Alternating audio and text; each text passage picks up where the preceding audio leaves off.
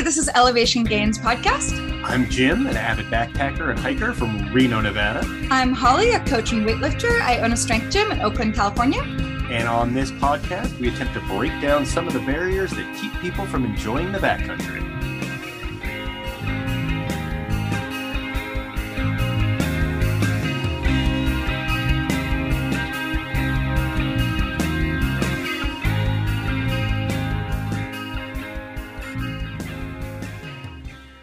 Here we are at episode six. In this week's episode, we're going to talk a lot about tragedy and trauma on the trail and the ways that we deal with that. Right. So we got into a bunch of personal stories, which felt like a really fun little jaunt through each other's histories. And I thought that some of the techniques that we riffed about dealing with anxiety, dealing with overcoming fear, dealing with um you know what happens when you get triggered and you're out there and you're doing it and how to get through that. And that felt powerful. Yeah and i think it's a it's a really important conversation to have because i think new hikers and experienced hikers or adventurers regardless you know whether you're mountain biking or free diving or backpacking can make life altering mistakes yeah, absolutely. And when you make life altering mistakes or things happen and you get hurt from it, how do you overcome it and keep doing what you love? And that's really what we focused on. Absolutely. So let's uh let's dive right into episode 6. Whee!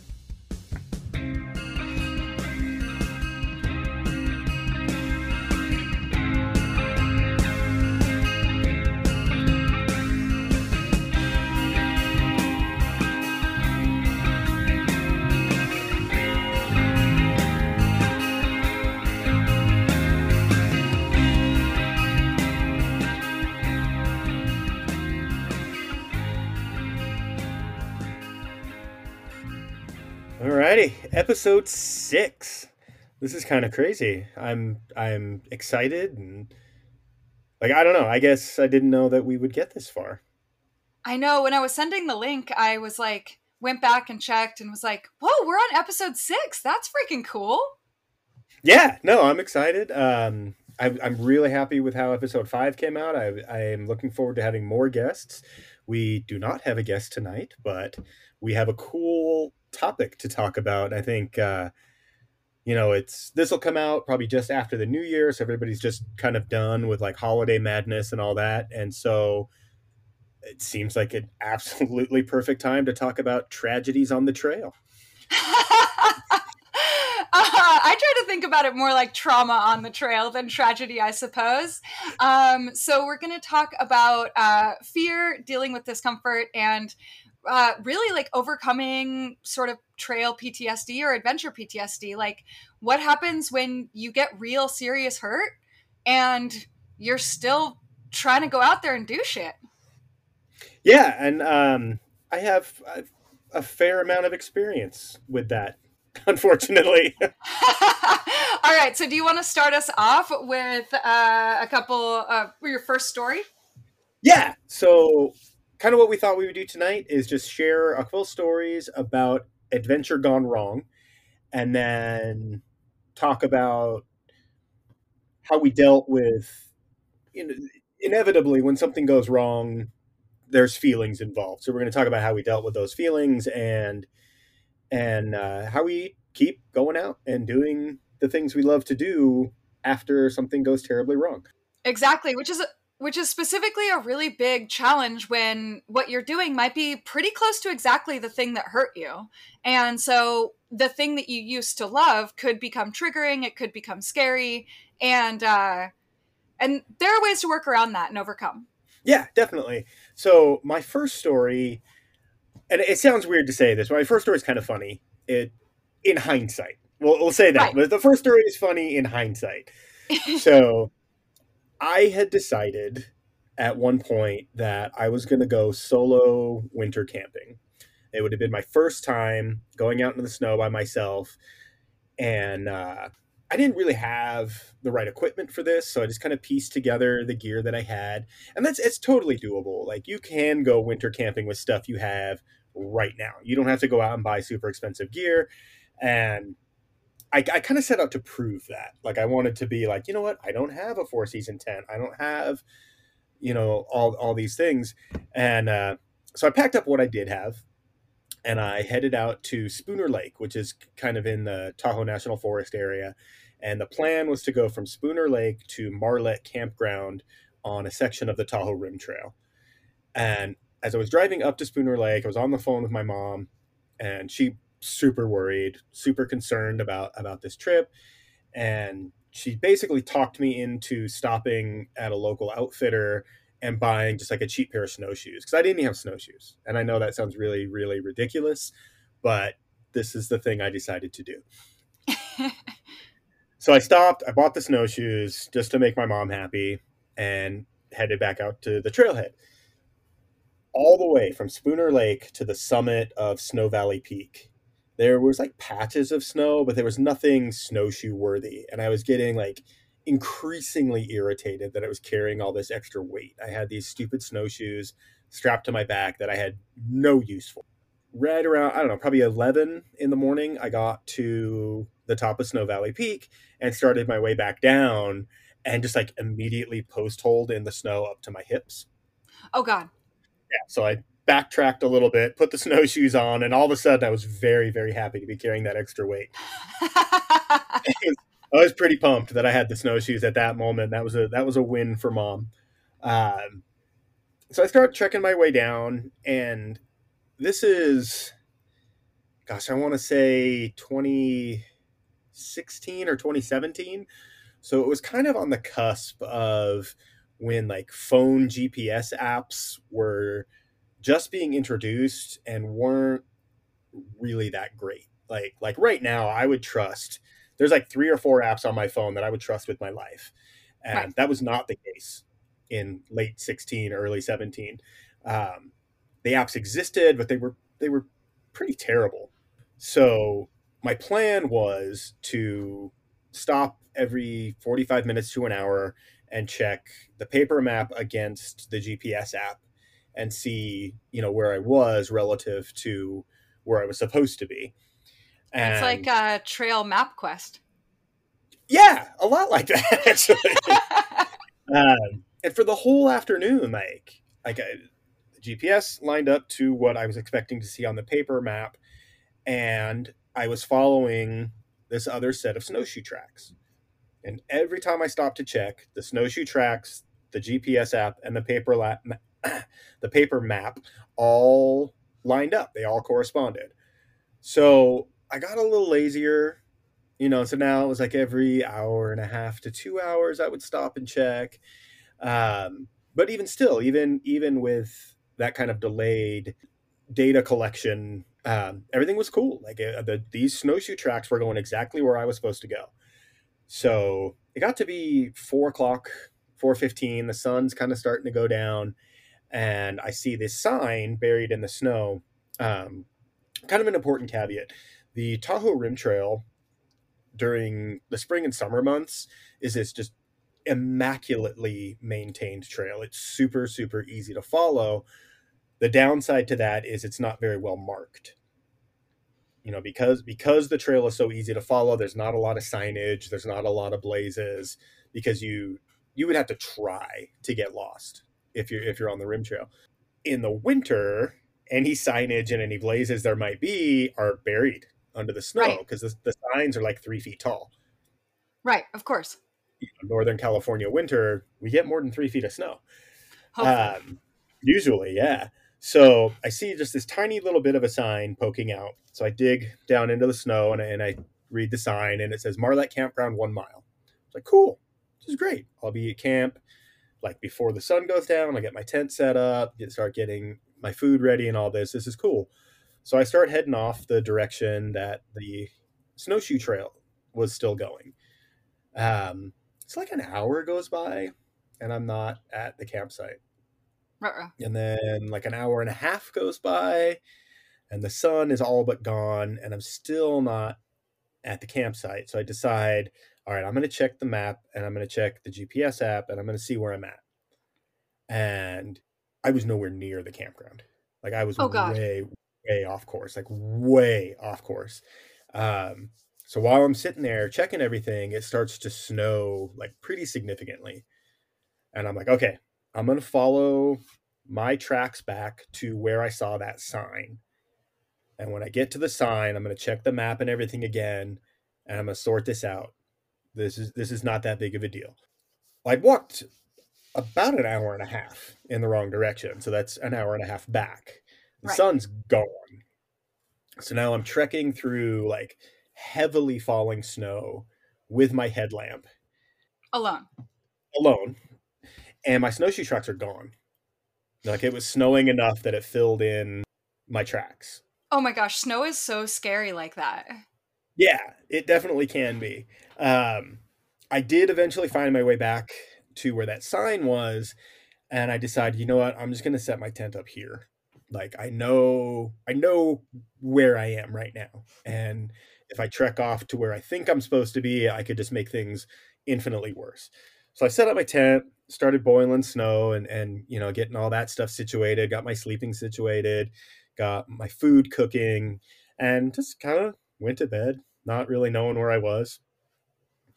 Uh, in the morning, I, I need to pause you for I need to pause you for a second. Jim is just casually shrugging at the concept of being actively snowed on in the wilderness, not having any idea where they're anyway, in case you were wondering how much of a badass Jim is, just casual shrug at I don't know where I am in the snow.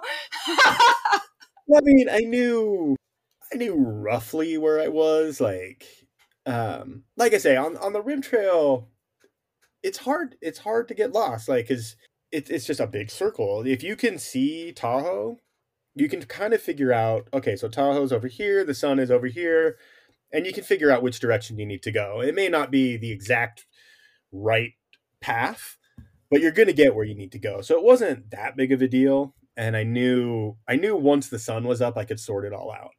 So I had kind of a cold, frigid night um, with a lot of the wrong gear.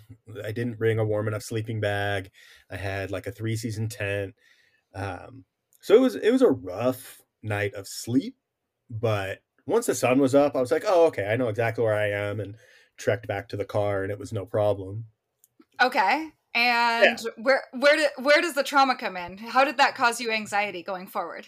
the only thing I was really traumatized by, I guess, with that one was like there was a couple of points, especially like pre dawn, where I I was fairly concerned that I might end up with like frostbite or hypothermia or something like that because I just didn't have the right equipment, and that's why like you know before I told this story, I said in hindsight it's it's it's a little funny because Right. it was just like you know, here I am on this well traveled loop. Hundreds of people hike every single year, and I managed to get myself lost because I was following somebody else who was clearly lost.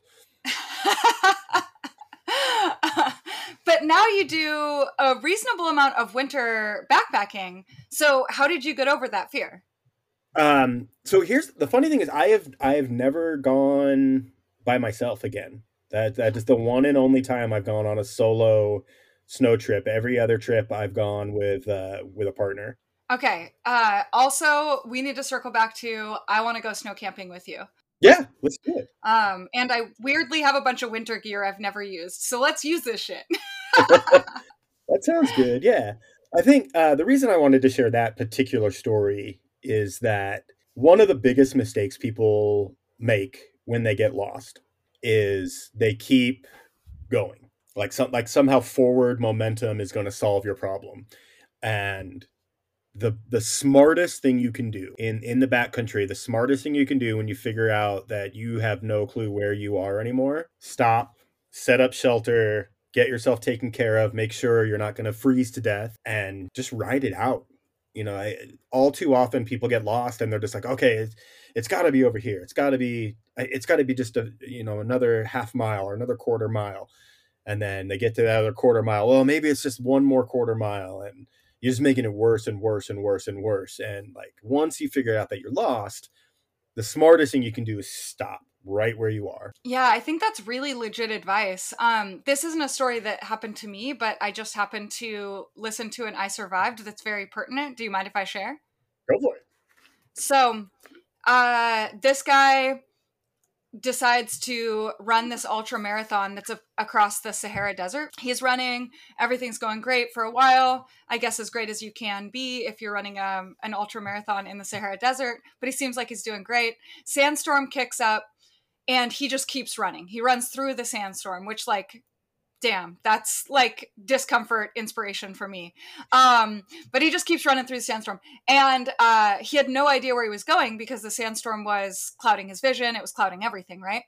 Sandstorm lasts for two days. He keeps running.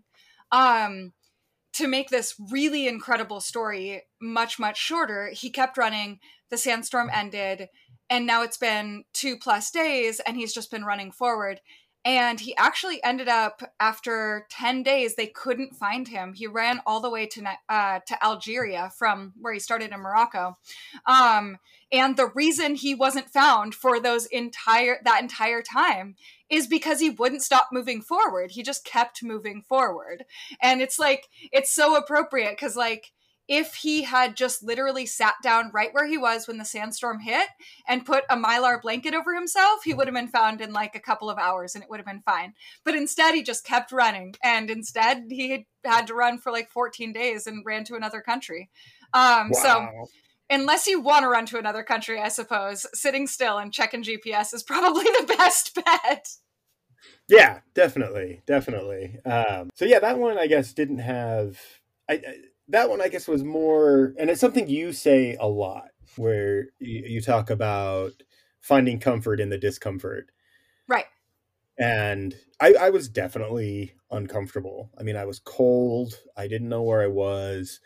It was dark. Like trying to set up a tent in the dark in the summer is kind of a pain in the ass.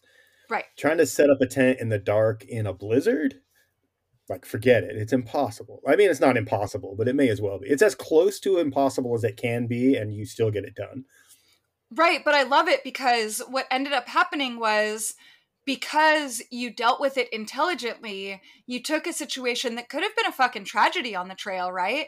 And you turned it into something that maybe it was scary and impacted you but you really learned an important lesson and hopefully none of us have to learn that lesson because you learned it and told us. right. Yeah, no, definitely. And so that like that like I said that one wasn't traumatic necessarily, but it, it was definitely a matter of just finding that comfort in an uncomfortable situation. Like just being the fact that I was able to sleep that night right. is, is I think pretty telling like of just where my mental state was where it was just like, all right, I'm just gonna set up camp. I'm gonna eat this food. I'm gonna chill out I'm to get some sleep and we'll we'll figure this out in the morning. And I think staying calm like that and then focusing on a task like trying to get your tent set up in a blizzard or trying to cook your meal in a blizzard, you know, something to take your mind off the fact that like you you just don't know where you are and you are in a potentially dangerous situation. But just finding some level of of focus and comfort in that situation. I think that's a really significant additional lesson, though. Like, what you did was, I mean, you could have sat down in the snow and cried and panicked and had an anxiety attack, but instead you were like, okay, what's step one? Step one is figure out how to get back to where I am. Okay, I got back to where I am. Probably staying still is the best way.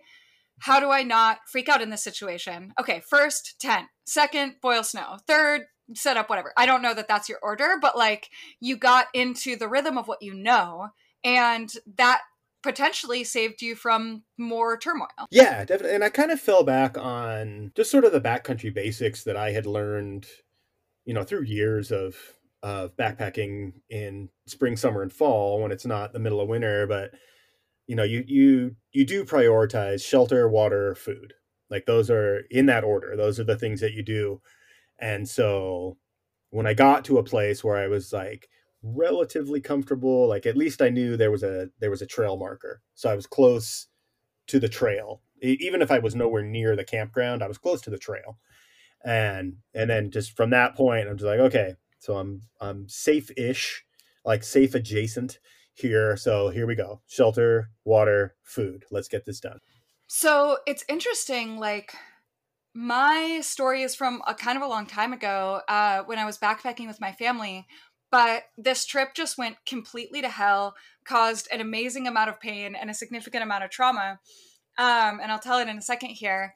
But like, the interesting thing is that it actually took me a little while to get back to uh, backpacking and doing anything in the backcountry, honestly. And it took me a couple of years. And I think that this singular trip, and I didn't really think about it until you were just telling that story. I think this singular trip is why there's I mean, that and punk rock and touring and whatever else is why there's like a significant gap in my early 20s where I just straight up didn't do any outdoor activity, right? Like I grew up backpacking, I grew up doing all these things outside.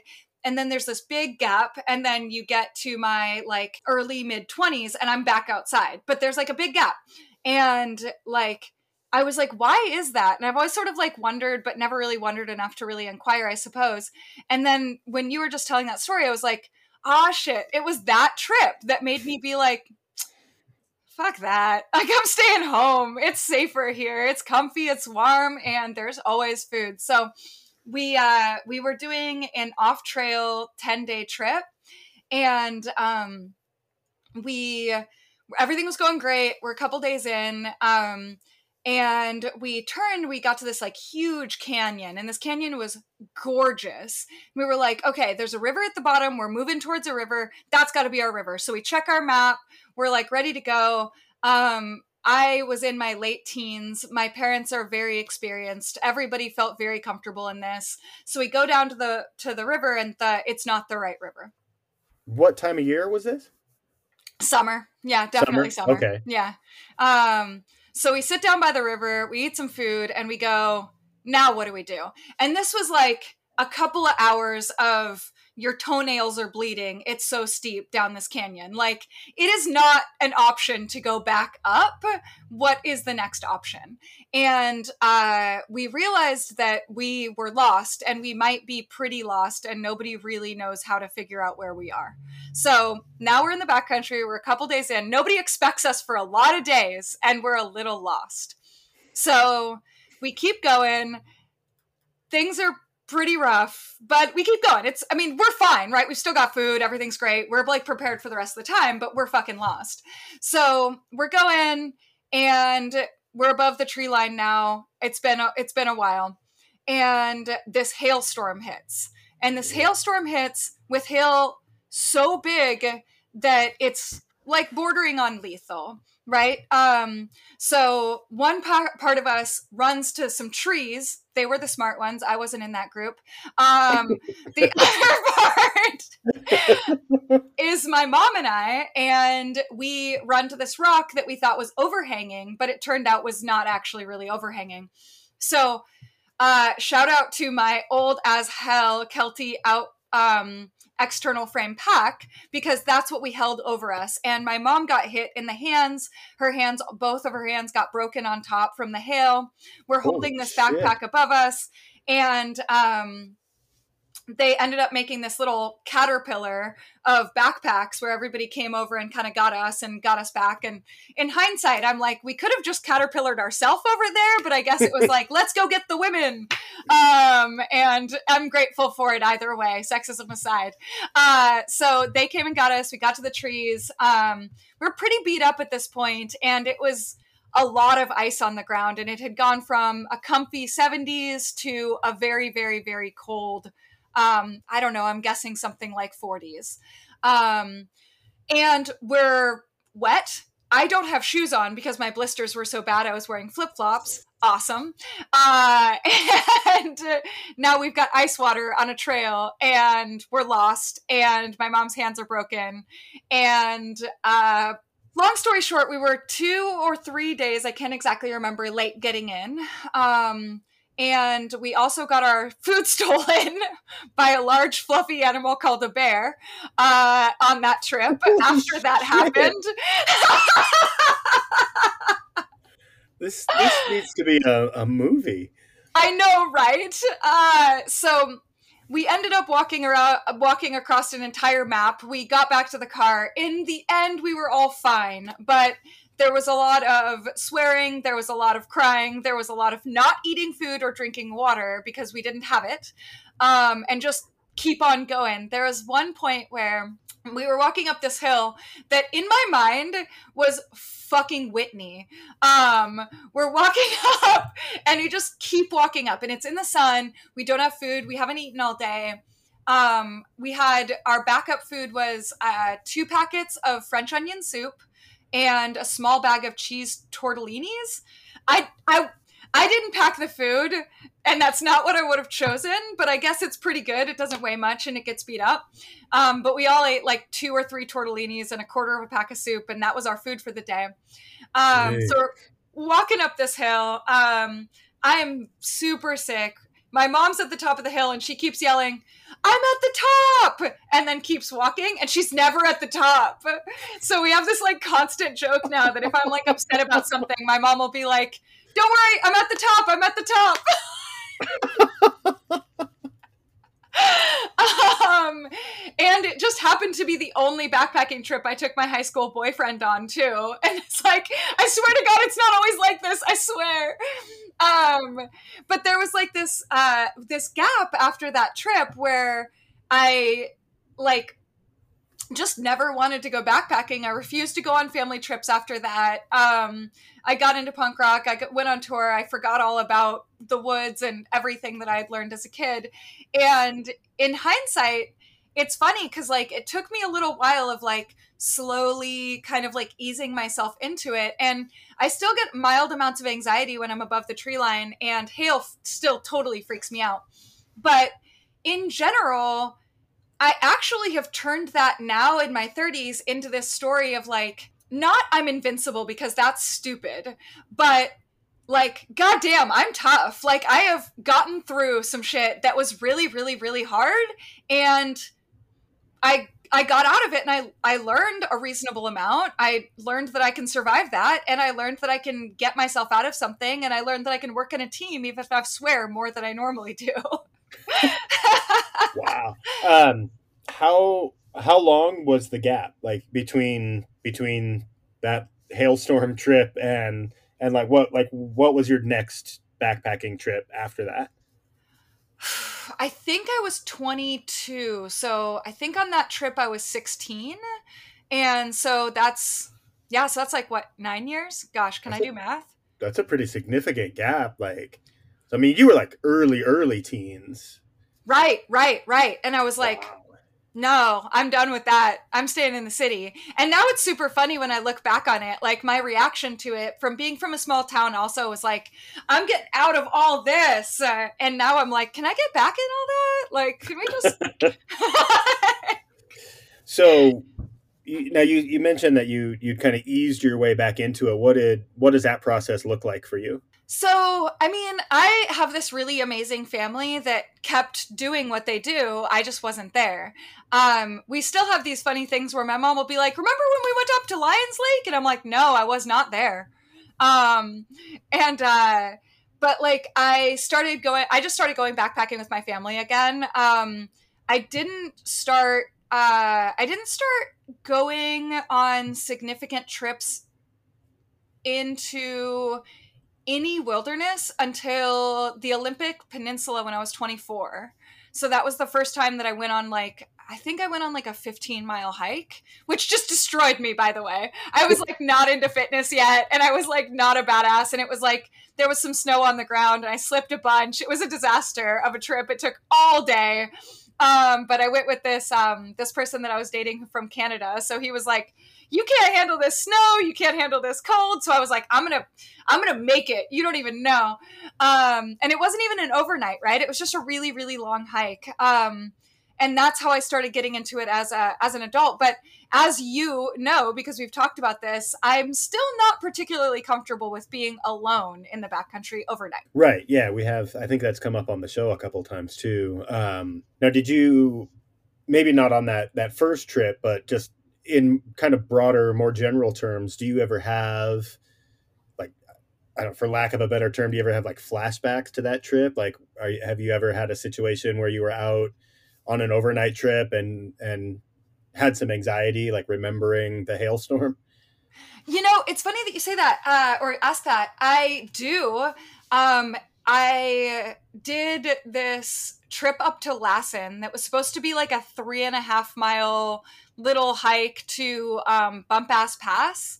And instead, it was shut down miles and miles down the road. And for some reason, Brian and I were like, it doesn't matter that it's actively snowing and not weather that either of us are heavily prepared for. I'm going to take my one layer North Face rain cover and my sweatshirt and walk on up this hill. And uh, it started hailing, and it didn't hail in any kind of like horrifically dangerous way. But I just like completely lost it in a way that like I wish I had a video of because it's probably hilariously, embarrassingly um silly because it started hailing and then I just panicked and I like ran to one side. We're on a fucking road. It's not like the wilderness. We just walked up the road. Um but I like ran to one side of the road and I was like, "Oh god, where are the trees? Is there a significant enough tree for me to get under?" And Brian was like, I don't think they're going to hurt you through your jacket. Like, I think you're okay. And I was like, yeah, but there's ice from the sky. so I do kind of get triggered sometimes still, but I've uh, I've never had anything close to that happen since. So it's also a combo of the getting lost and the bear steal- stealing all of our shit. Yeah, that sounds like a terrible trip. Like that is. it's was in the record re- books. It sounds really harrowing. Like, I, I, I, I have had trips where like, like one little thing goes wrong and then it just like snowballs um, but no, I mean nothing on that level. That's but I, I understand that feeling where it's just like, you know, you get to a point where you're just like, yeah, you know what? Fuck. Of course the bear took my food. Why not? Fuck everything. You know. totally totally totally um so so yeah that's that's my first story my next one's gonna be a lot wetter but um but you have you have a fairly significant trauma that took you some time to get over do you want to talk about that yeah, um, and I've talked about this a few times. So I, I think I'm going to kind of cliff notes this one because I a lot of people know this story. Um, so my buddy Brian and I, very early in our hiking together, decided that we were going to summit Tower Peak. And Tower Peak is this wildly remote, uh, 11,000 plus summit on the border of Yosemite. And hardly anybody goes out there. It's a pain in the ass to get to the the hike in is wildly difficult. Like like all trails doesn't have a rating high enough for how hard this hike is. Um, and so of course, two idiots who've been backpacking for like a year and a half together, we're we're gonna do this thing. Um, so the first time was a total wash. We get out there. I've never been more tired in my entire life. Like we got nowhere near summiting and we were wrecked. Like Brian, Brian literally fell asleep while making his dinner at camp. That's how tired Amazing. we were. Um, so we trained. We we both started doing CrossFit. We're like, yeah, we're gonna conquer this fucking mountain. Fuck that mountain. We're we're doing this. We're gonna we're gonna be one of like the ten people that year that that summits this thing. Um, and that's that's actually no exaggeration. Like like somewhere between like single digits and less than 20 people summit this thing every year. We get out there the second time and we get to the chute, like where you actually start the climb. Like we're we're 500 linear feet from the summit at this point. And the wind was blowing so hard that it took my 230 pound ass and moved it to the other side of this of this chute. Holy fucking shit. Yeah, like I climbed into the chute on the hard right and involuntarily ended up on the left. So we called it. And we are like, nope, not doing that. I don't want to be at 11,000 feet in this kind of wind. So no we, way. we, yeah, so we, we worked our way back down to camp and we were super defeated. We're like, you know what? We're doing it again. This, this is not going to win. This mountain is not going to beat us. So we go back the third time and it had been a pretty significant snow year. And we were there in July. It was July 4th weekend and there were still some pretty significant patches of snow that we had to contend with. We had crampons and ice axes and and all of this super heavy gear. And it's like, it's July. Like, it's like we're hiking up. Um, the first part of the trail is pretty popular and pretty populated. Um, you, you run into a lot of people who are camping at some of the lower lakes and stuff like that. So it's like July 4th weekend. It's in the upper 80s, and we're tromping through there with crampons and ice axes, and people are looking at us like we're batshit crazy. Amazing. They're like, you know, it's July, right? And I'm like, yeah, we're we're going. Uh, never. We're not doing what you're doing. We're, we're you know. Um, so we get up in there. We we cross a couple of pretty gnarly snowfields, and we're feeling pretty good.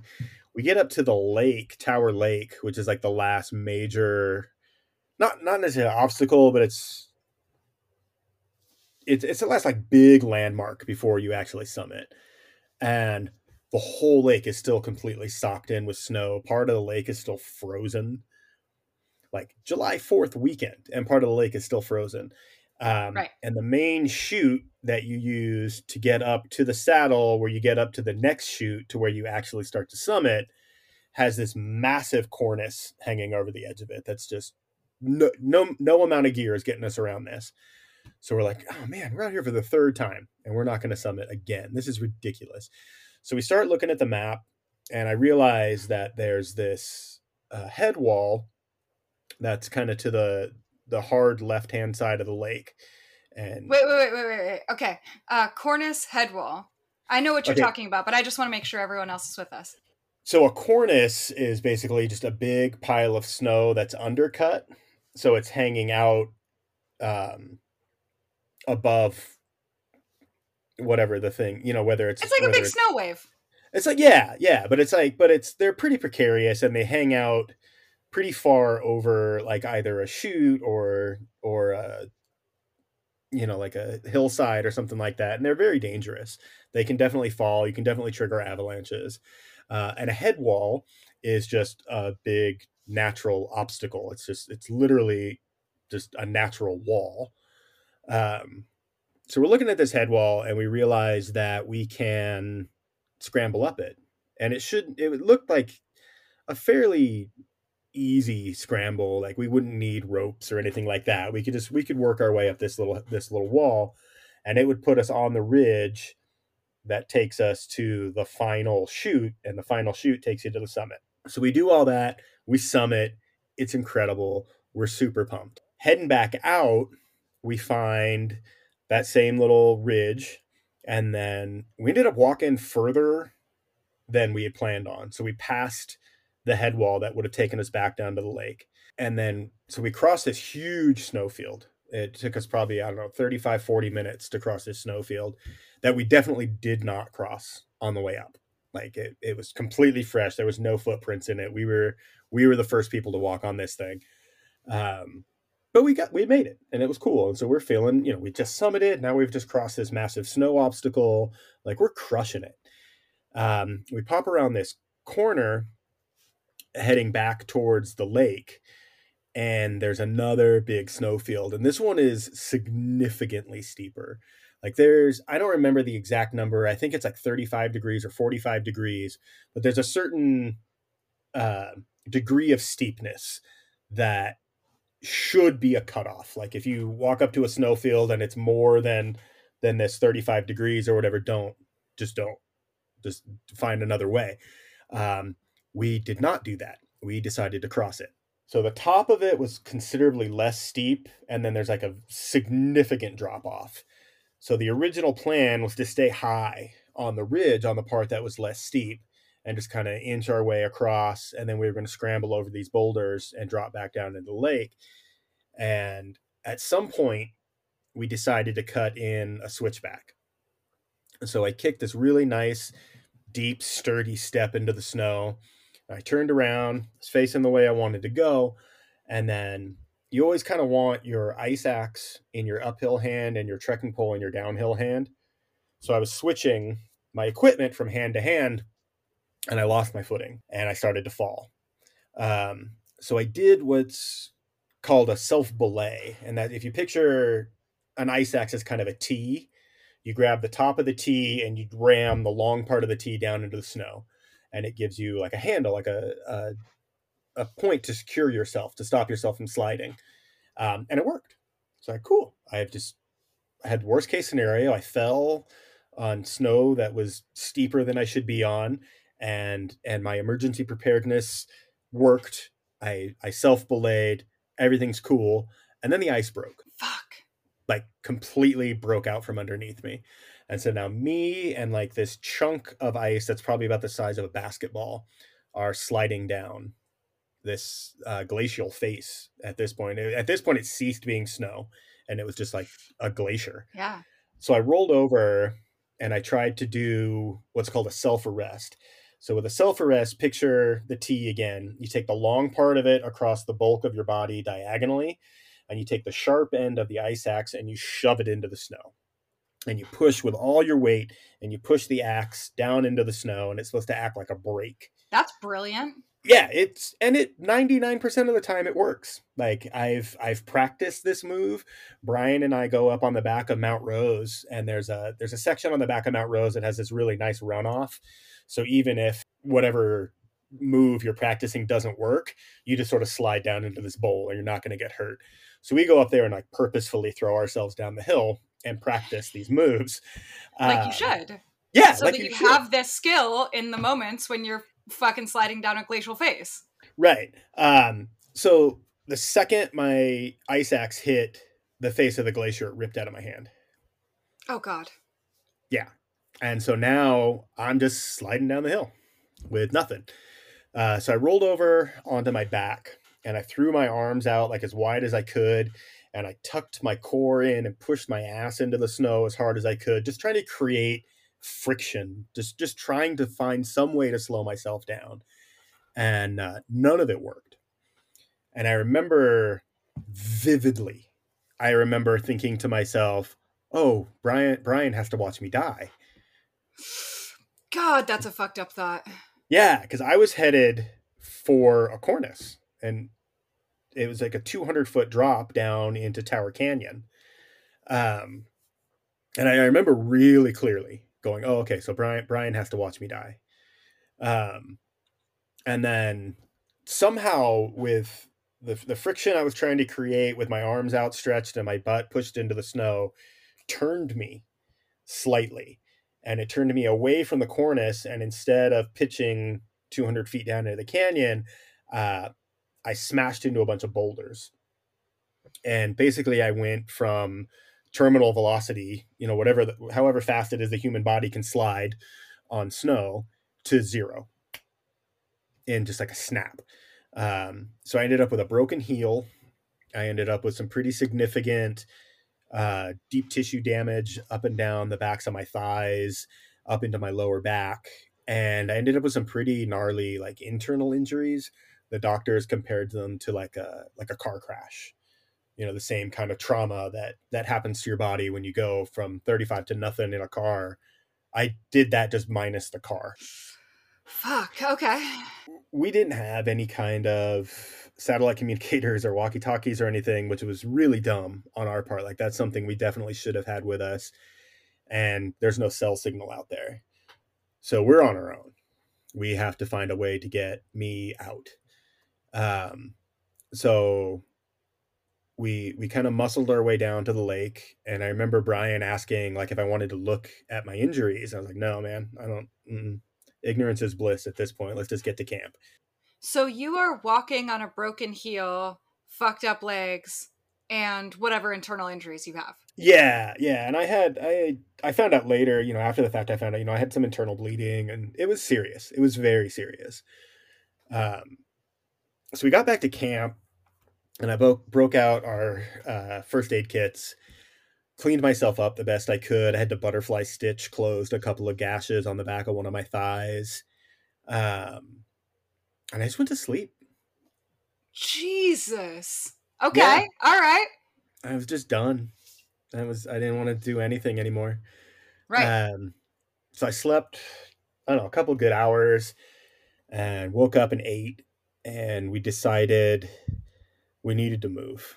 Um, a cabin down in the meadow, and there's supposed to be rangers in the cabin starting July 1st. I fell on July 3rd, I think, maybe the 4th.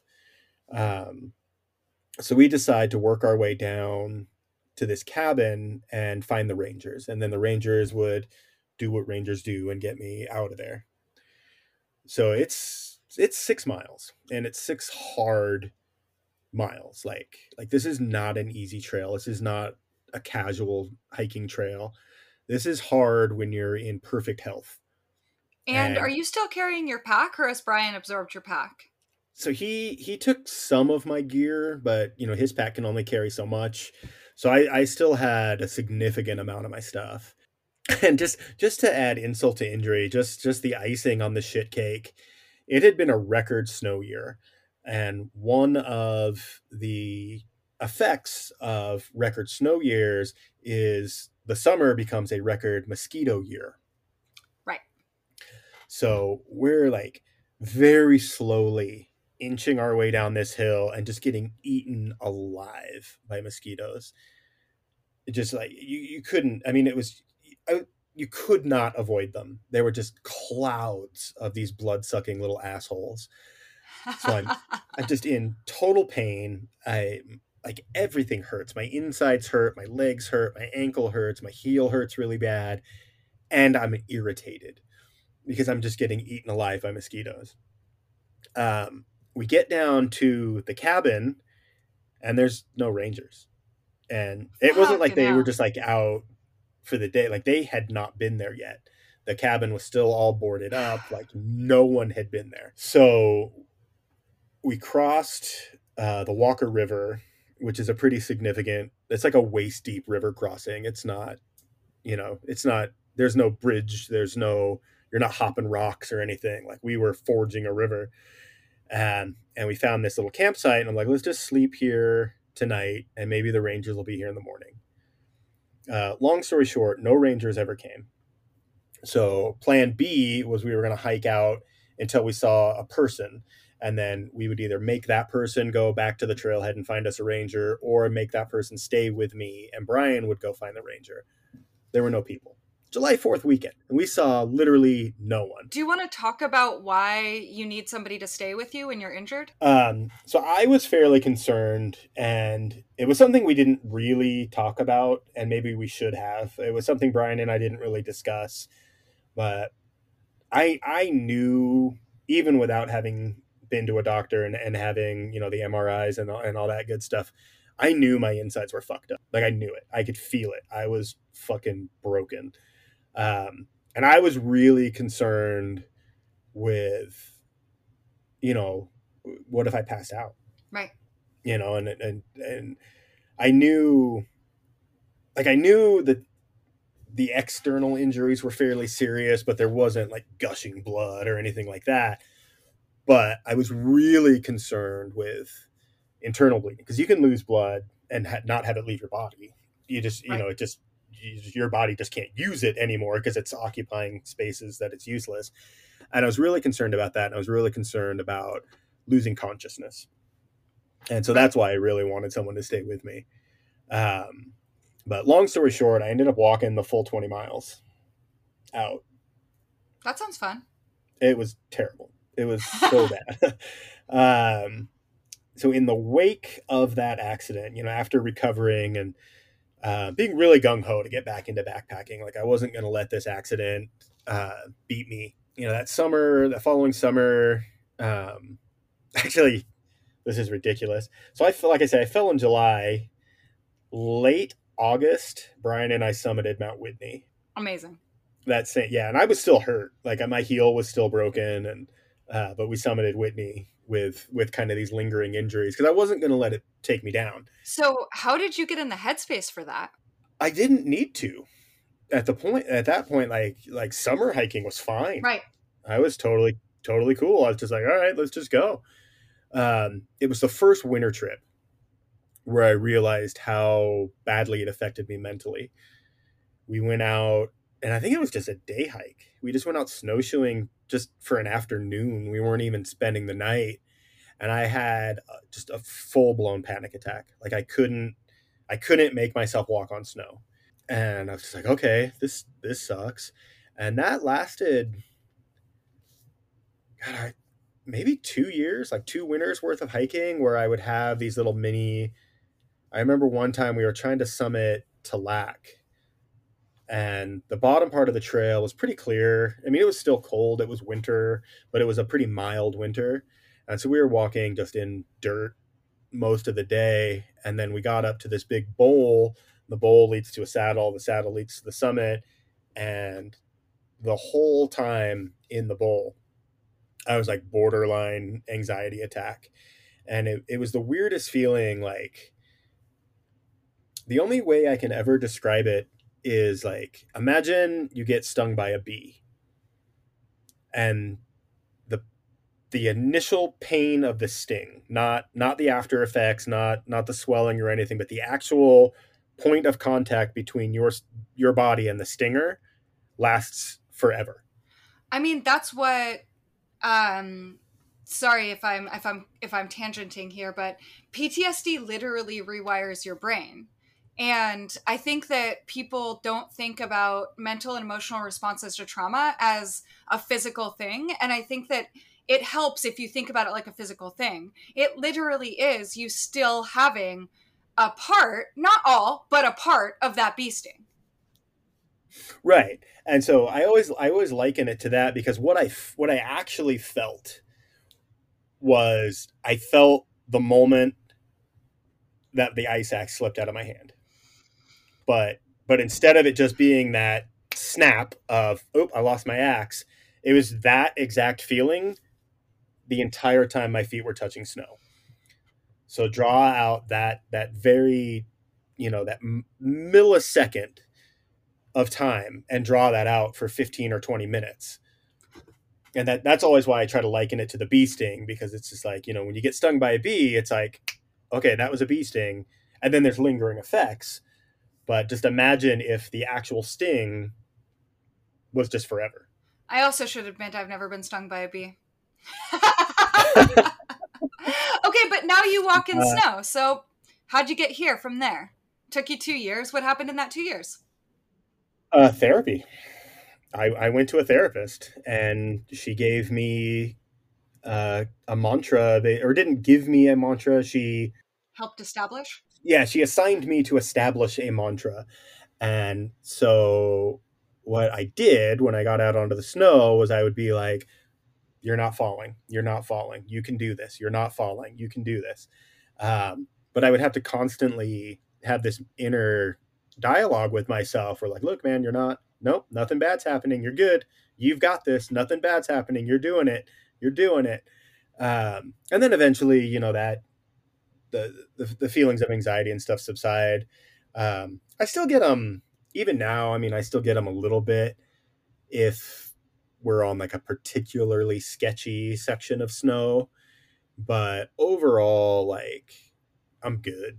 Like I'm really excited that you just talked about your inner dialogue being the thing that pulled you out of it because I just came back uh, a couple days ago from a trip that was absolutely absurdly epic, life changing fucking trip.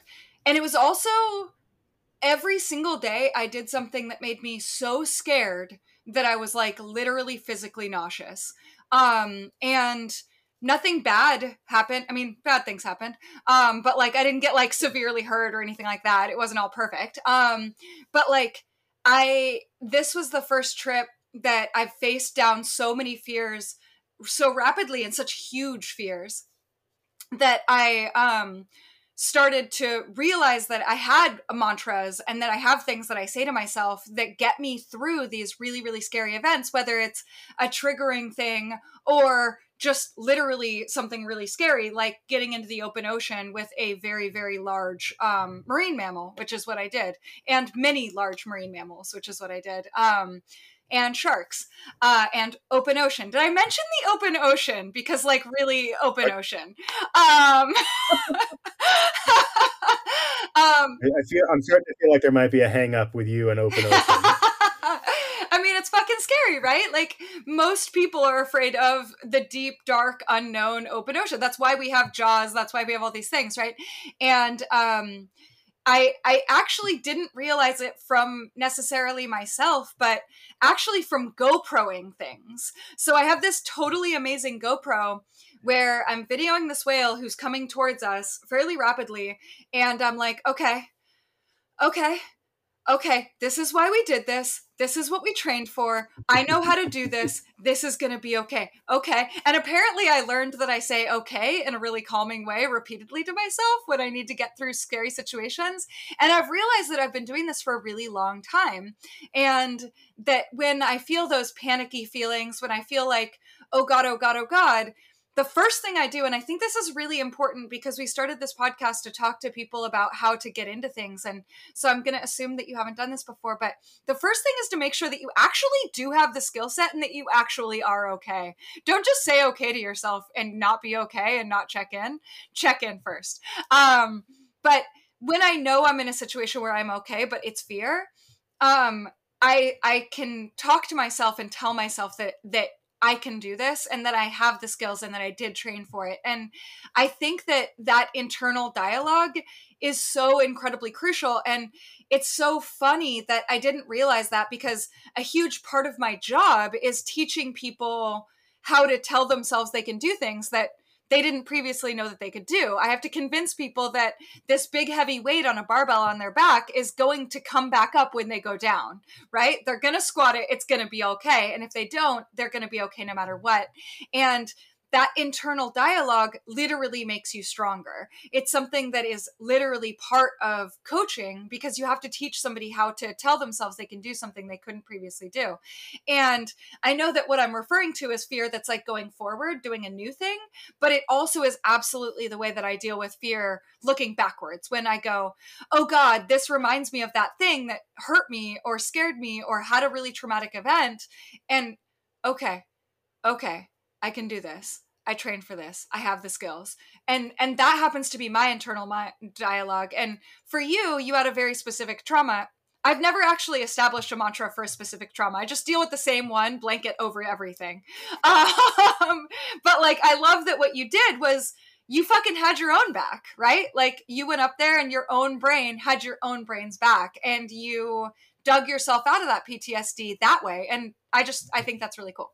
Yeah, and it it definitely wasn't something that I did alone. I mean, I can't recommend therapy enough. Like if if if you are struggling with something like that or or you have these big mental barriers where you're having anxiety attacks and and you're like crippled by fear, which is basically what I was. Like I, I really remember, especially on that Tallac trip, I remember like I've hiked Tallac, I don't know, in the double digits. I've I've been on that trail in the snow, not on the snow. Like I've done that hike.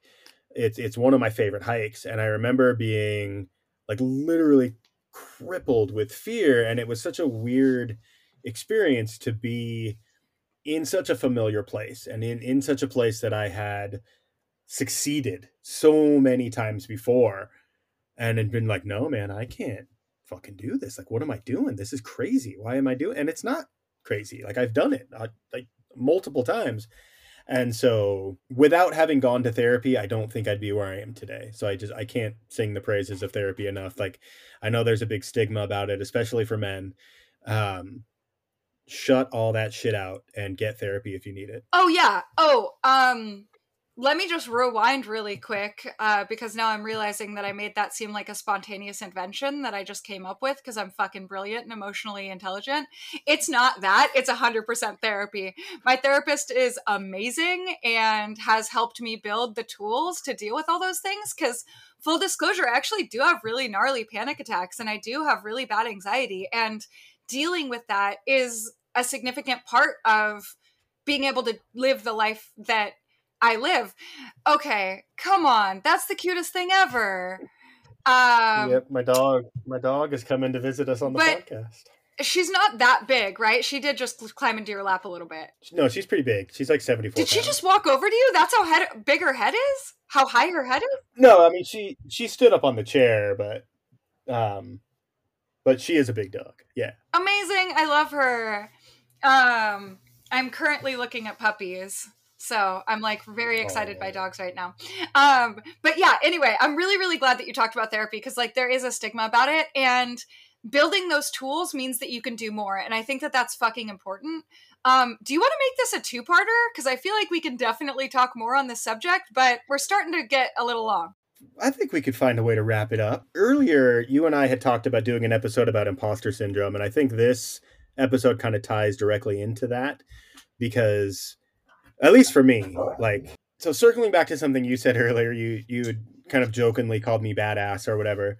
Um, I don't see myself in that light. Like, I I see myself as a rank amateur in in everything, and it's it's funny to think like I tell that story about Tower Peak and I tell that story about walking 20 miles out injured and everybody's reaction is just like, dude, you're badass. And I'm like, no, I'm just, I just, that was it. I was, uh, what else do you do? You, you either lay down and die or you get yourself out. Like it wasn't, there's no, there's nothing badass about it. It was just, that's the thing you have to do. And so I am consistently like downplaying the shit that I've done and I tell these stories to people, and their reaction to every time, their reaction is just like, whoa. And for me, it's just like, eh. And um, so I don't know, maybe maybe part two of this could be the imposter syndrome episode, and we can we can uh circle back to some of these things that we've discussed. Okay, I really fucking like that. But uh two things. One, I said you're a badass because you were like it's just snowing on me and I'm lost. It's all good. I'm good. Uh, and that's still badass. Um, and two, that's everyone's reaction to me, and I feel exactly the same way. Like, uh, yeah, people are like, "What?" Like, uh, what was? Um, we had a new athlete in class yesterday, and their response to uh, Brian talking about talking about one of the things that we did on this trip uh, was so y'all are crazy people, huh? And I was like, oh shit, okay, are we at that level? Like, I don't think about myself at that level. I think about myself as like, I'm just over here, um, just doing some stuff. So like, you just don't need to pay attention. It's okay. I'll take some pretty pictures of not me doing some stuff. Like, it's cool. Yeah, and I, I'm exactly that. Like that that rings so true to me where it's just like you know i'll tell somebody oh yeah i went on a 77 mile hike in three days and they're just like whoa what that's crazy like you walk like 20 miles a day and i'm like i walk 20 miles a day all the time it's not that big of a deal like i don't lots of people walk 20 it's like literally not like people do this all like this is a normal thing that normal people do and it's not it's not and like i'm slowly like i'm slowly starting to realize that maybe some of the stuff i've done is kind of badass Okay, I love that you're realizing that. Maybe I can jump on that bandwagon sometime soon. Um, all right, do you want to talk uh, about what one of your trips is? Yeah. So our our three things for this episode is going to be the three things we carry consistently, whether it's a day hike, a backpacking trip, a free diving trip, a mountain biking trip. Anytime we're out adventuring, what are the three things we carry to keep ourselves safe? Um, so, my number one, and it's a new item that I've just started carrying after the Tower Peak trip, is uh, a satellite communicator with an SOS button, which is fucking brilliant. Yeah, it's just it's uh, the Spot is the one that I carry. Uh, there's five or six different ones on the market that I can think of off the top of my head. I went with the Spot. Go with whichever one you think is gonna suit your needs the best. But it it gives my wife a lot of peace of mind because she can just look online and it'll give her like GPS coordinates every 10 minutes so she can actually track like oh okay he's moving along everything's cool and then if something happens I can hit the SOS button and theoretically someone will come save me which I love and I do the um cheaper version of that, which is turn the location on and share it with my sister in law on my cell phone. And this is what I was doing when I was diving um, and what I do when I dive. Uh, but it hasn't been something that I've consistently done. It's something that I just actually just started doing because my parents did this epic Yellowstone trip and they fucking disappeared for five days. And we were less than an hour from having multiple helicopters launch from multiple states to go search for them. We had many rangers out. We had all these people out. And it turns out they just found a really great campsite and they just didn't want to leave and they're they didn't have anywhere to be so like why not stay at this gorgeous place that they're absolutely loving? Um and after that my family generally uh started getting a little bit more serious about knowing where all of us are. Um and i i guess i'll report back even though probably people are better with technology and already know this um if uh your your iPhone still will transmit transmit if you are way way out of service. So if not, then I'll probably get a spot. What's your next one? Uh, so my next one is just a little first aid kit, and it it's nothing super fancy. I've got you know ibuprofen, band aids. I carry some like butterfly closures in case I get a more serious laceration. Some kind of antibacterial something or other to clean a potential wound with um, so it's a pretty simple little first aid kit, but it's got all of the essentials if if something happens out in the backcountry. And I carry that every trip, even even just on day hikes. I have that with me. Which is smart because day hikes uh, can turn pretty sketchy sometimes in ways that you don't expect. I think it's important to remember that, like, especially the further you get out into backcountry and wilderness, you don't know what's going to happen. So it's a good idea to be just a little prepared for some stuff. Yeah, I actually read an article. I forget which magazine it was in now. It's about two years ago. Um, the majority of backcountry accidents happen on day trips. That doesn't surprise me. You also get more uh, inexperienced people on day trips. That was the conclusion the article came to as well. Is that it's it's a combination of experienced people overvaluing their own experience and then just inexperienced people not knowing what they're doing. But typically you'll have the majority of your injuries and the majority of like your rescues are people who were not planning on being out overnight. Yeah and i am i am often guilty of this kind of ego trip and starting to curb my um i am invincible. All i need is a half a builder bar and an apple um, my second one is a first aid kit. I also carry um, uh, a whole a full bottle of Visine um, or Clear Eyes, or I don't. I think I just have like some kind of regular water solution right now. But um, I've multiple times gotten things in my eyes that I couldn't get out, um, and uh, so I carry that as well. I carry that anti itch cream, and then I also carry this spray that's like antibacterial and anti pain. Um, that's uh, that's made me feel significantly better in some situations that I've gotten myself into because I'm really good at hurting myself. Um, so first aid kit uh, and and some little extras in there too.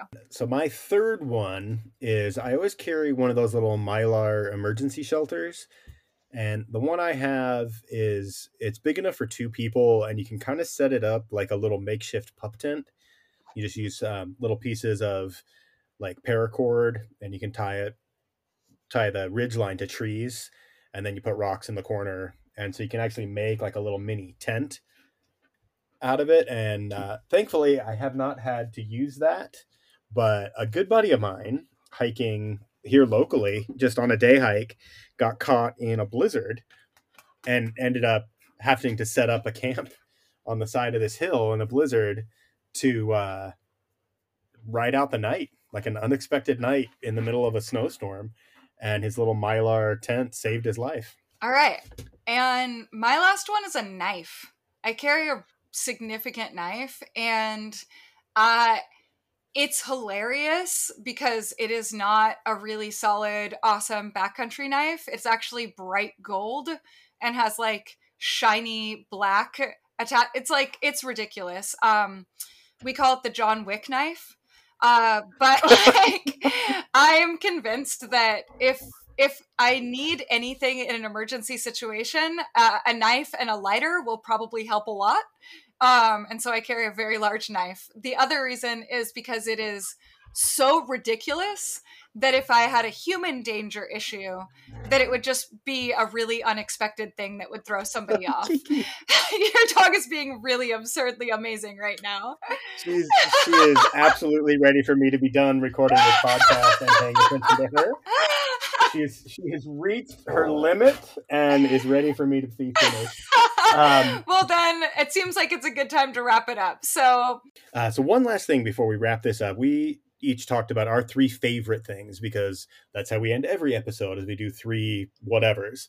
Um, there are 10 essentials that you should always carry when you are in the backcountry and you can google just the 10 essentials it's it's a very important list and i do carry all 10 of them every trip is this tr- this episode we talked about three specific ones but for new hikers in particular i think google just the the 10 backcountry essentials and get all 10 of those things And we'll find a good link and throw that in the show notes as well.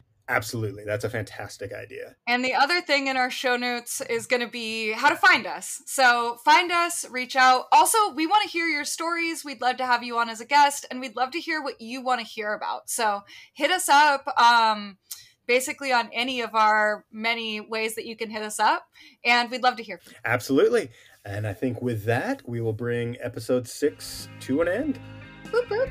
thank you so much for listening